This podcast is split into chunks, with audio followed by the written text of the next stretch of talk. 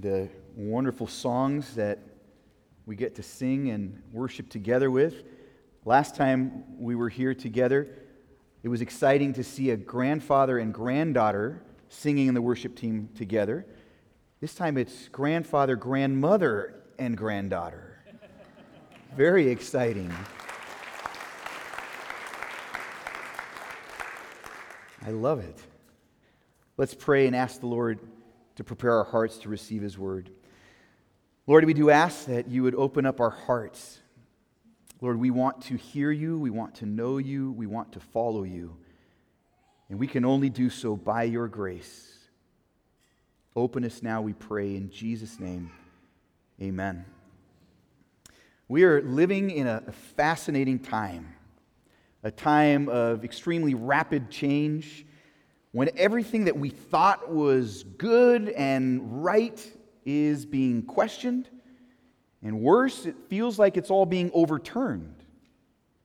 What we know is murder is championed as women's rights. What we know to be prohibited by God, protected as real love. Greed trumps righteousness. The bottom line is the only moral absolute. Let me do what pleases me. We're living in a time when faithful Christians are feeling more and more out of place, even afraid, maybe unsure. And I don't think we like to admit this very much, but it would surprise me if it's not true with many of us. I think that sometimes we wonder if the Lord is really in control. We know His word promises that He will return one day to judge the quick and the dead. We know that He promises to bring about perfect justice and righteousness. We know that He promises that He is going to wipe every tear away. We know this. But the more we look around, Many have that feeling. Is there hope? Now, as I was thinking about this, it occurred to me that this must have been the feeling that the people of God had who knew the promise of a Davidic king who was to come, who knew the covenant that God had made with David, but didn't see it fulfilled. Now, now, listen to the words that God promised to David when he spoke to him in 2 Samuel 7. He says, When your days are fulfilled and you lie down with your fathers, I will raise up your offspring after you, who shall come from your body, and I will establish his kingdom. He shall build a house for my name, and I will establish the throne of his kingdom forever. I will be to him a father, he shall be to me a son. And then he repeats the language Your throne shall be established forever. In other words, the promise was that this coming Davidic king would reign forever and ever. But there's a problem. If you know the scriptures, the problem is that Solomon, who came after David, he came and what happened to him? He died. And so did every other king of Israel and Judah that followed the line of David. And not only that, at some point, the entire earthly throne, the kingdom that David had, was no longer. The prophets kept saying things, didn't they? They kept reminding the people of God, even while they were in exile in Babylon, God's going to raise up a king. That king will sit on the throne. He's going to sit on the throne of David forever. But, but imagine the people, what they were thinking at the time, because they'd look around and they would see their families are being raised in Babylon. Foreign language, foreign gods, foreign traditions, foreign everything. People who hated the God they worshiped. And they wondered when, Lord? When will this king come? And some, no doubt, gave up hope. There are certain tools that we use to help children learn, certain effective ways that we help children and really adults learn. to remember things, certain methods that can help keep key things in our focus. For example, if you put truth into the form of a song, that helps, doesn't it? How many of you guys grew up memorizing scripture to songs? Do you remember that?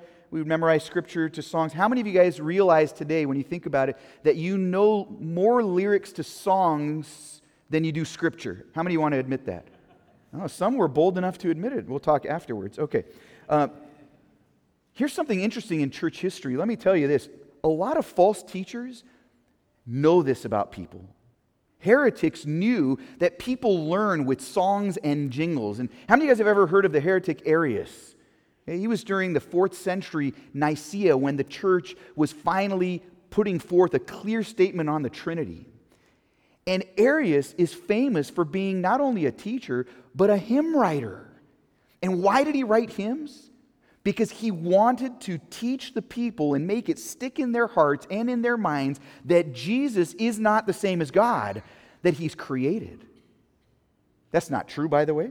We know that. That's heresy.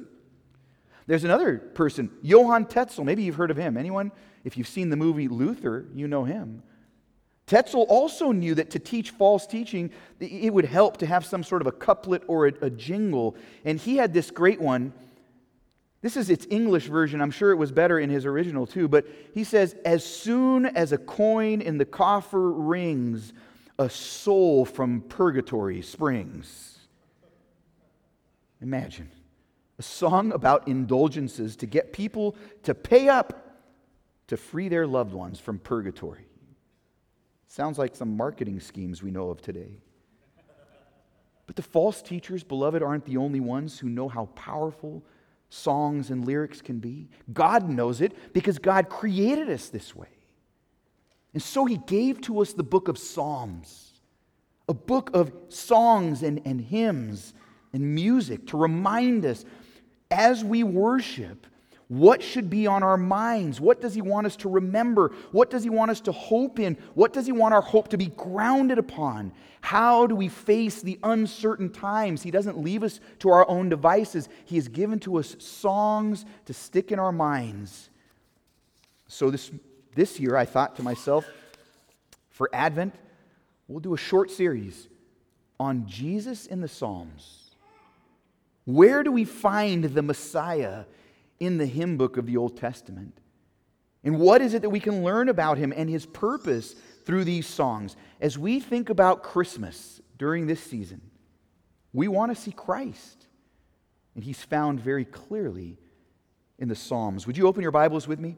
Open up to Psalm chapter 2, Psalm 2. And I ask that you would open up and that you would keep your Bibles open as we're going to walk our way through this glorious psalm, Psalm 2, Open up your Bibles and keep them open. This is God's word. Why do the nations rage and the peoples plot in vain? The kings of the earth set themselves, and the rulers take counsel together against the Lord and against his anointed, saying, Let us burst their bonds apart and cast away their cords from us. He who sits in the heavens laughs. The Lord holds them in derision.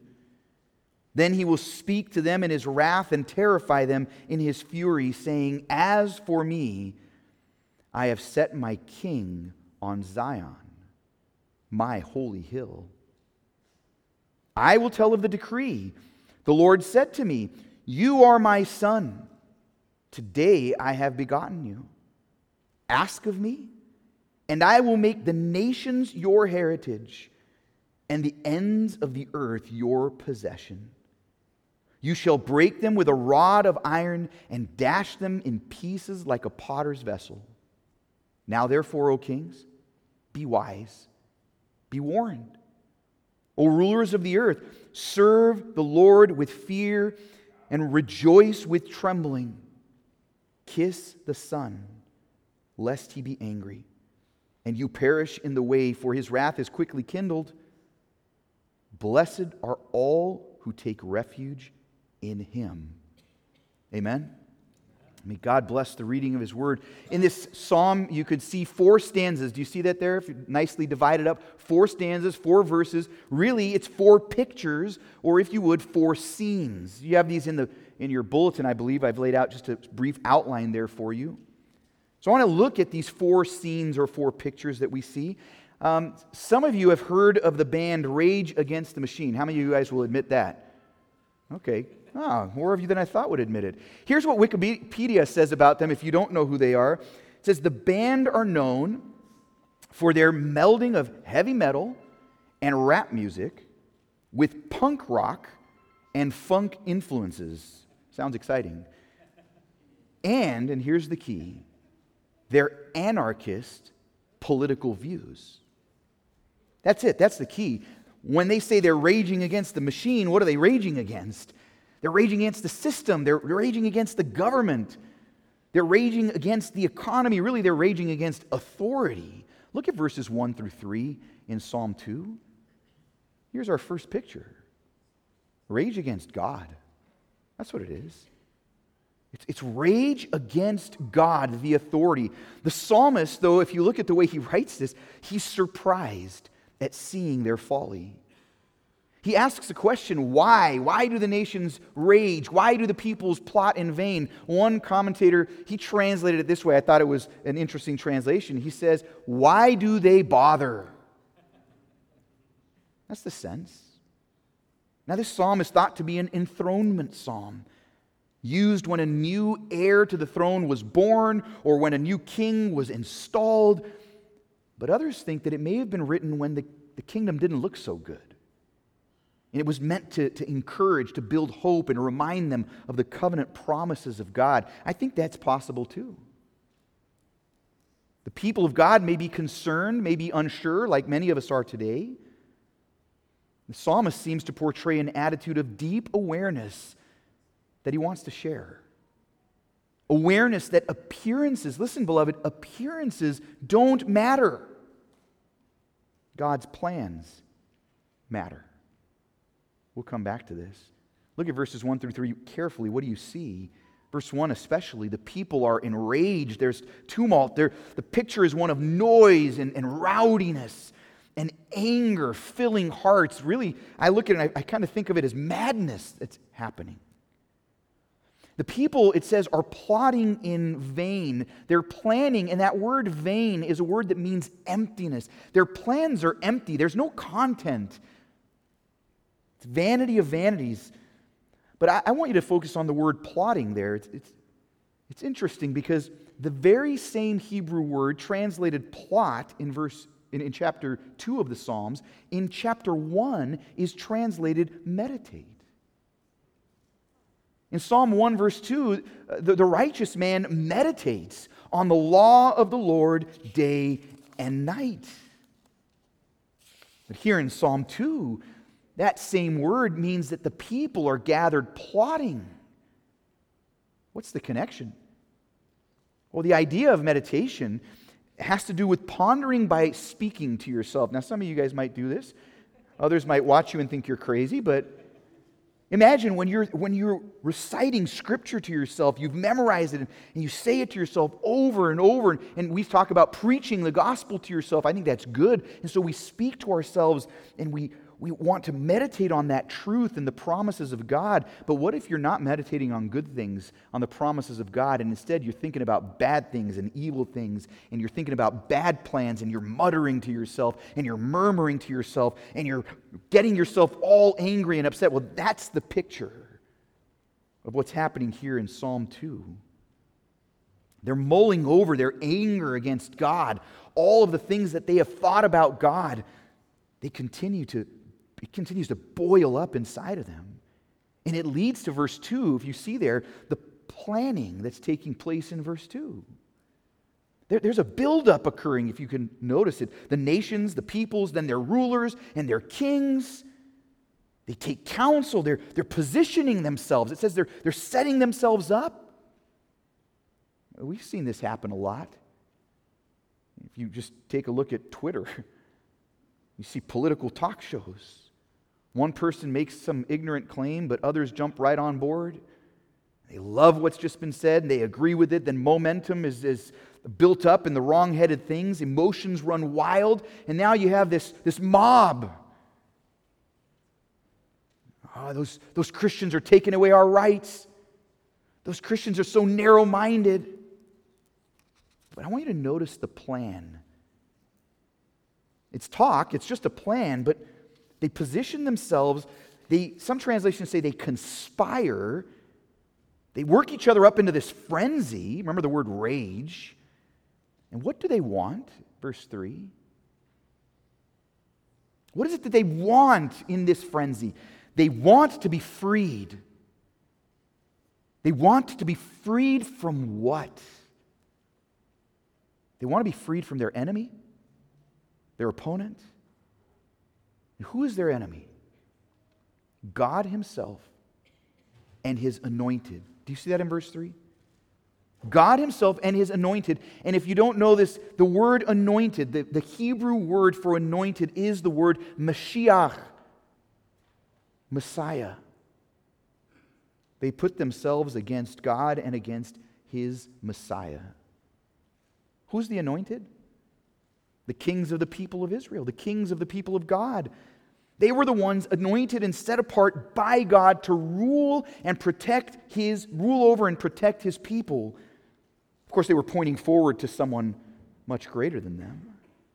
But the Davidic king, even after the exile was looked for, they were still waiting for the anointed one to come as a nation in exile to rescue them. But what were the nations thinking? The nations, that is the world, believe that God is stifling them. They believe the enemy's temptation, as we saw even in the Garden of Eden, the temptation that came to Eve and said, God's withholding something good from you. That's what the nations believe. You're stifling us. God is stifling them. It's a battle for authority. It's a, it's a battle, as one wrote for lordship. Verse 3 Let us burst their bonds apart, cast away their cords from us. Beloved, they see the God of the Bible as one who has robbed them of their freedom and they want it back. But man, we have been there, haven't we? But for the grace of God, we'd still be there. This is important. We have to step back and, and see what the world is thinking of our God. And it is this they think of him as their competition. We see throughout the scriptures people wanting to be their own gods, creating their own idols, refusing to worship and honor the true Lord of creation, exchanging the glory of God for created things. And the saddest part of it all, beloved, is that if they would simply walk with the Lord instead of against, they'd have everything. But they reject him Sin is irrational, profoundly irrational. And, beloved, you have to see that this is the context into which Messiah came. It's the context, actually, it's, it's the reason he came. A world and its leaders that hated God and want to replace him, rage against God. The second picture, verses 4 through 6, take a look there, is a picture of the very throne room of God. We enter into the throne room of God. He sits in heaven. This has to be an intentional swipe at the kings and rulers plotting and planning against him because he is so far above them, seated upon his throne in the comfort of his own palace, which is the heavens. Does God look worried? Not at all. They're raging against him, but he sits and reigns. Far above, almost emphasizing that he has to look down to even catch a glimpse of the enraged mobs. I think about uh, the story of Babel. And if you read it carefully there in Genesis 11, the, the language is that God has to come down and, and look at what's happening there on Babel. They thought they were building this great tower up to God, and God has to kind of look down and take out his glasses really to see. Okay, God doesn't use glasses, by the way. His, his eyes are good, they're, they're perfect, in case you're wondering. Now, look, the psalmist wants to, to paint this picture for those who might be anxious with what they're seeing around them. He wants to make something clear. It may not always be apparent to the human eye, but God remains on his throne, and his people can be confident. He is not only not afraid of their plotting, he laughs at it. And I'll be honest, it's hard for me to read that and go, wow, the Lord is holding them in derision. He's mocking them. But the point seems clear. He's pointing out the folly of a world that rages against the mighty one. God laughs because their rebellion is, for lack of a better term, their, their rebellion is silly. Their, their attempt is, is pitiful. Now, look, laughter is not all that we see in God but we do see the laughter. Whenever I, I read this passage, there's a, a, picture that comes to mind. And, and I don't know if you've seen a scene like this, I'm pretty sure you have, where there's this little child, this little kid that is trying to fight against a man twice his size. And this child is going and he's swinging and he's trying to fight. And what does the, the man twice his size do? He just puts his hand out on his forehead and keeps him at bay. It happens to short people like me, too, by the way. Tall people just put their hand out and I can't reach, and we're flailing arms, and but to no avail. The man can't help but laugh. While his people on earth may be afraid, God is unfazed. Look at verse 5. It's his turn to speak. they the others, the kings, spoke in verse 3, but now it's God's time to speak, and he terrifies them with his words. What does he say? Here's what he says My plan cannot be thwarted. I have already set my king on Zion, my holy hill, and he will reign. In other words, the Lord above is saying to all those who continue to rage against him, who desire to dethrone him and dethrone his anointed one, the Messiah, try as you may, victory is already mine. My anointed king will reign. You will not, you cannot succeed against him. Don't try. And beloved, I don't want you to miss this. God and the anointed go together always. The Messiah is God's prepared king, the one who will sit on the throne and reign in righteousness and justice and mercy because the strength of God is behind him. And the first picture was that of an angry child raging, shaking his fist at a man twice his size, maybe a hundred times his size. The second picture is the glorious throne room of God in which there is perfect peace, silence until he speaks himself. Simply to say, My plan will come to pass. Believer, do not fear. There's more to this psalm. Look at verses 7 through 9. A third picture develops, a third scene. Focus now turns from God on his throne to the anointed, to the king himself, to the Messiah. It is as though he heard the words of the Lord seated on the throne and is announcing it and all of its implications to his kingdom and to the followers of God. This is a scene of God's anointed and his inheritance. The royal decree has gone forth, the decision by the Lord, and it is binding. And whoever this Davidic figure is, whoever this king is, he is Yahweh's son. Remember the promise I will be to him a father, and he shall be to me a son? This was the Davidic covenant. He's claiming it here. This Davidic figure now hears the words of commendation. But he also hears the words of commitment from the Father. Do you see that there? There's a commitment the Father is making to the Son. The Son will be exalted, the Son will have the inheritance. Look at the key words the nations as his inheritance. It was the nations that were raging, but they're going to be his inheritance the ends of the earth as his possession, but the kings of the earth were the ones standing against him. That means this angry mob will be quieted. Remember, the, the reign's going to be eternal, it's going to be forever. No kingdom will be able to stand against it. But let me ask you the question which Davidic king experienced this? Solomon, no, we said. Uzziah, he had a long reign, but no. Josiah, righteous, helped bring things back to, to the Lord. And no. Prophets, even after these kings, continue to remind the people. I want you to hear the words of Scripture here. Jeremiah 23 5, during the, the exile. Behold, the days are coming, declares the Lord, when I will raise up for David a righteous branch, and he shall reign as king and deal wisely, and shall execute justice and righteousness in the land. Ezekiel 37, even later in the captivity. My servant David shall be king over them, and they shall all have one shepherd. They shall walk in my rules and be careful to obey my statutes. David was long gone by this time. So were the kings of Judah. Who is this about? Who is this king? And what is this inheritance?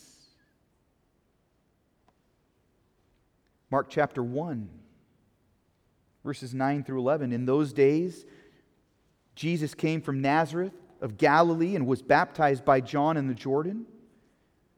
And when he came up out of the water, immediately he saw the heavens being torn open and the Spirit descending on him like a dove, and a voice from heaven You are my beloved Son.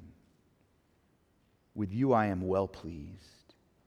You are my son. Do you see the, the language of Psalm 2? This is the enthronement. John 6 37, all that the Father gives me will come to me. Whoever comes to me, I will never cast out. In fact, Ephesians 1:18, we read there that the saints, that is Christians, are the very inheritance of God. Who's the king? Who's this son? What's his inheritance? How is he going to inherit the nations and the ends of the earth? I want you to think carefully here. Do you remember the things that Jesus said when he was going to ascend after his resurrection? Jesus says in what we know of as the Great Commission, go and make disciples, therefore, of what? All what? Nations. What's his inheritance? The nations. What does he say in, in Acts chapter 1, verse 8, when he is ascending and he's, he's telling his disciples that they're going to be his witnesses to Jerusalem, Judea, Samaria, and where? The ends of the earth. Where is his inheritance promised in Psalm 2? He will have his inheritance. Let me read to you from Revelation 21. And I saw no temple in the city this is about New Jerusalem.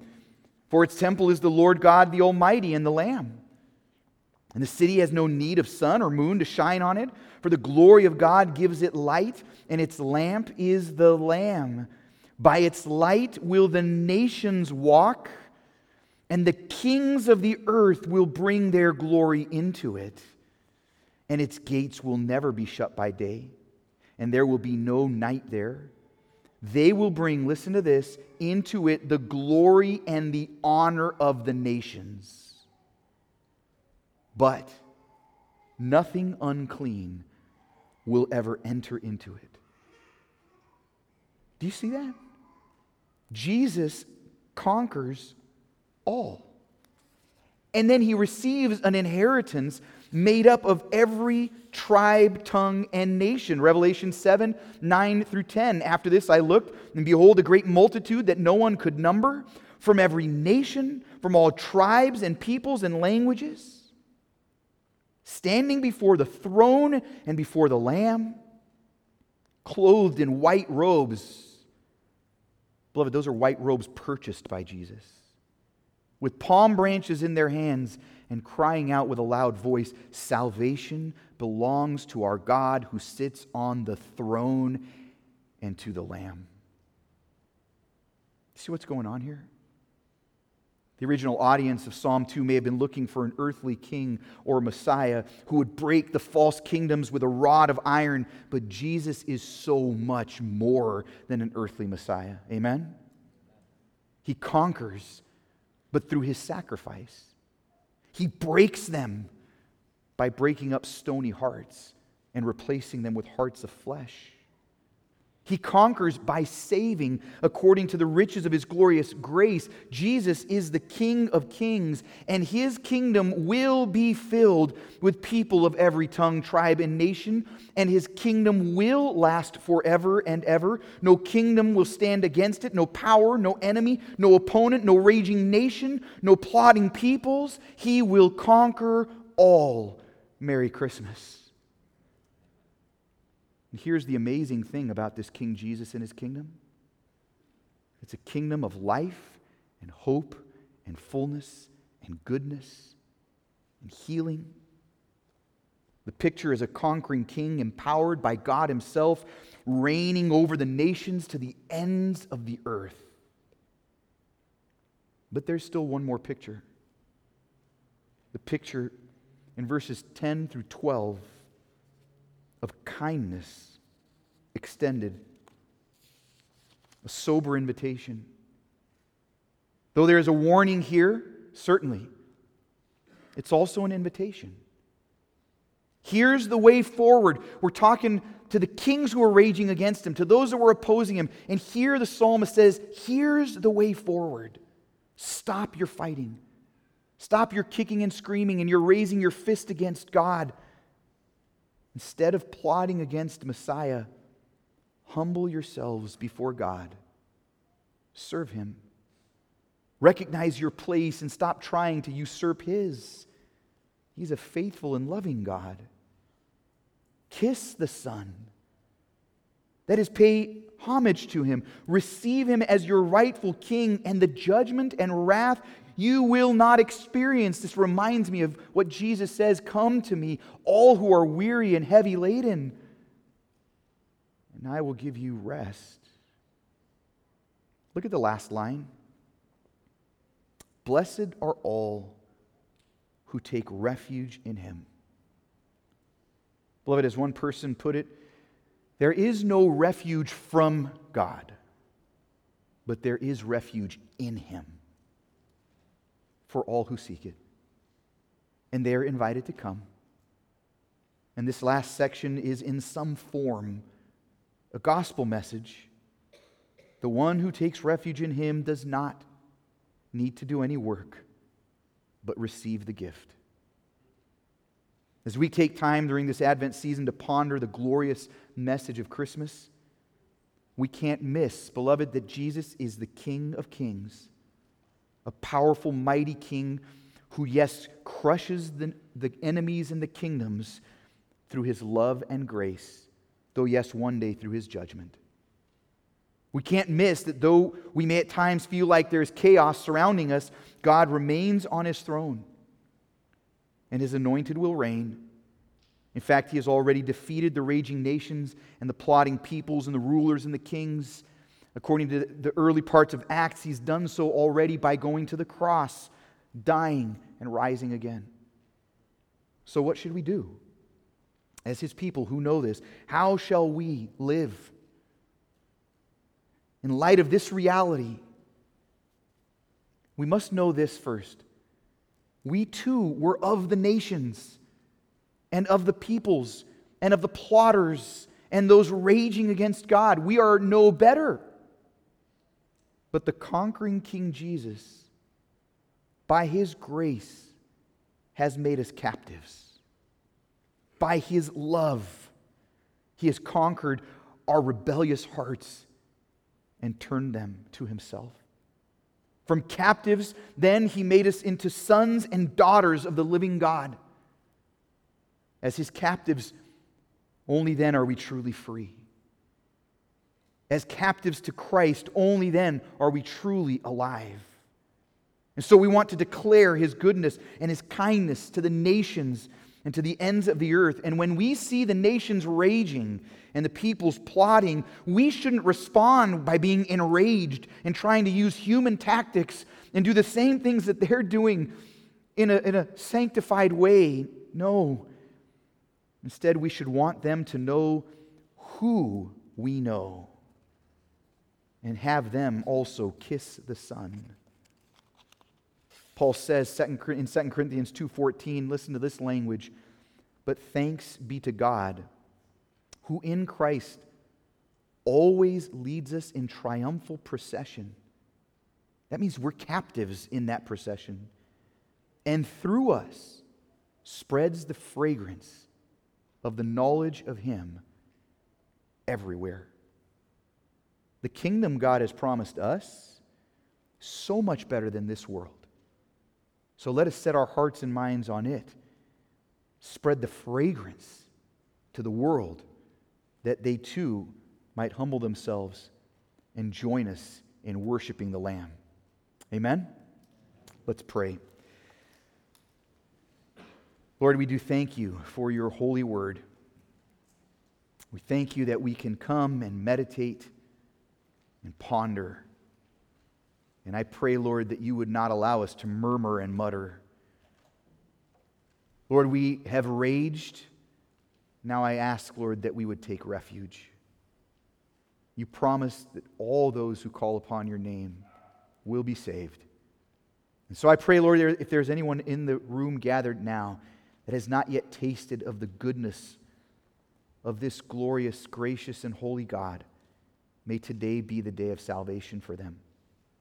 For you, Lord, are worthy. In Jesus' name we pray, amen. I'd like to invite Pastor Tim to come forward to lead us in the Lord's Supper.